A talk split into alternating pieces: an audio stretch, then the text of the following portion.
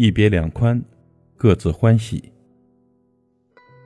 张小娴在《思念往昔》里有这样一段话：“我没有很刻意的去想念你，因为我知道，遇到了就应该感恩，路过了就应该释怀。我只是在很多很多的小瞬间想起你，比如一部电影、一首歌、一句歌词、一条马路，和无数个闭上眼睛的瞬间。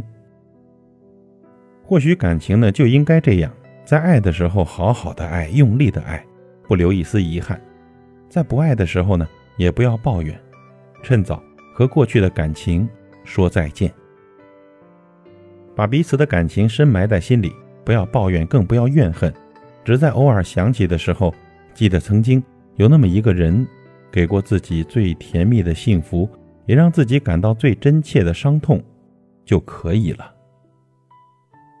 正所谓一别两宽，各自欢喜。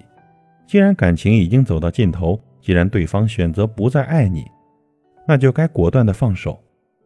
沉浸于悲伤中，颓废在感情中，只会让自己伤害自己，浪费自己的时间。其实呢，真正聪明的人是懂得潇洒的放下，然后大步朝前走的人。因为呀，活在当下才是对自己最好的保护。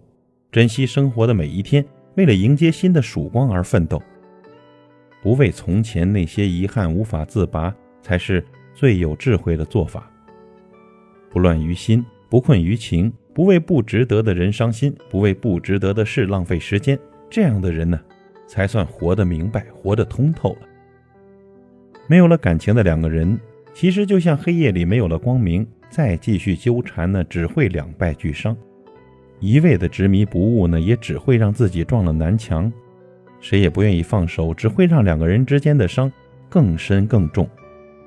所以，真的学会放下，活在当下，过好生活的每一天，才是最真实的。一别两宽，各自欢喜。